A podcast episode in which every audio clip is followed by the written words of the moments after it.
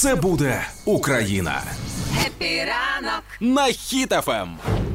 На днях е, в соцмережі з'явилося відео з е, пташки. Якщо ви знаєте, це мед... медикиня, да, кажуть? Е, Да, дівчинка, яка була на Азовсталі, яка зараз знаходиться разом з нашими військовими в полоні.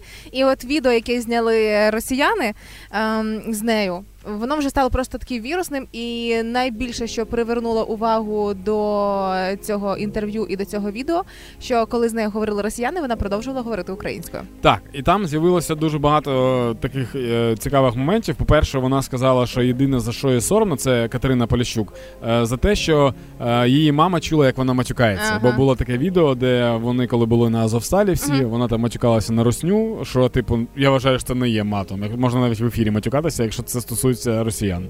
А, і е, єдине, що їй соромно типу, перед мамою. Мама сказала, бачила це відео. Мама сказала, що вона дуже пишається своєю донькою, що вона так тримається, і звісно дуже сподівається на те, що е, вони е, вже дуже скоро будуть разом. І я ще знайшов таку інфу, що на.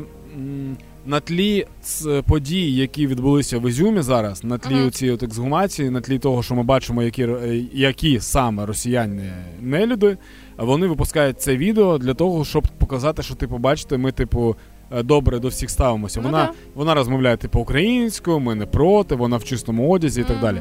Тобто, е, окрім того, що це відео змушує дуже сильно е, пишатися нашим народом, окрім того, що воно мотивує, слід ще пам'ятати про те, що ворог дуже сильно підступний, і ви бачите, що вони випускають тоді, коли їм це все треба.